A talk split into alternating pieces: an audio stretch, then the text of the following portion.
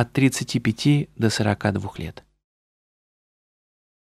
В этом периоде человек переживает знаменитый кризис среднего возраста или кризис середины жизни, который становится естественным продолжением неполноценно прожитого предыдущего, ключевого этапа жизни, печальным последствием всех упущенных в нем возможностей. Мы вновь начинаем думать о том, о чем надо было думать раньше, и задаваться вопросами, на которые следовало раньше искать ответ – Подобный кризис у каждого проходит по-своему. Но рано или поздно душу вновь начинают терзать вопросы. А зачем все это? А моя ли это жизнь? По тому ли пути я иду? Для чего я существую? Для чего вообще все? Человек чувствует себя очень одиноким, внутренне и порой внешне. И больше всего тяготит ощущение, что времени для настоящей жизни остается мало, и что нельзя, как раньше, ее откладывать на потом. Процессы, происходящие во время кризиса, лишь косвенно связаны с внешними обстоятельствами. Поэтому многие психологи согласны с тем, что подобный кризис не возрастной, а глубоко духовный. Как говорил Юнг, в этом возрасте человек вновь получает возможность услышать голос своей души, своей самости.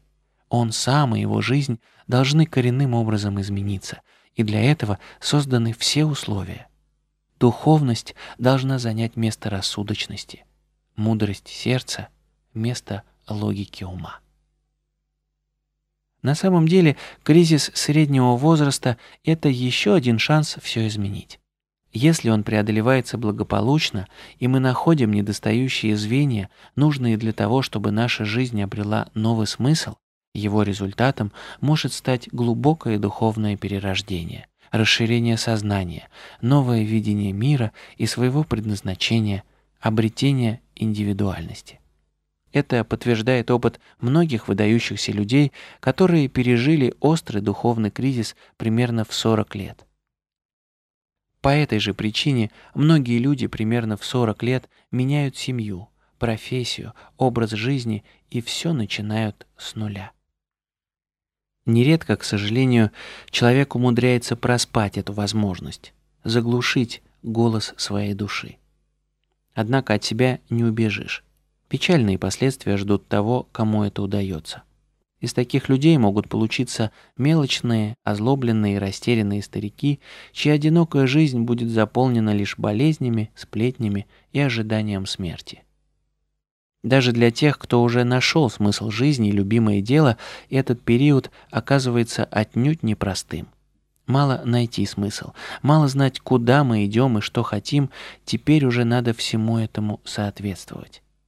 Кризис середины жизни в таком случае проявляется в болезненном осознании несоответствия между высотой и красотой того дела или предназначения, которое человек выбрал, и его реальными способностями и возможностями. И вновь начинаются те же глубокие переосмысления, попытки стать лучше и делать лучше, преодолевать границы познания и возможностей, разрушать стереотипы. И вновь то же старание по-другому услышать голос души, по-новому открывать других людей и окружающий мир.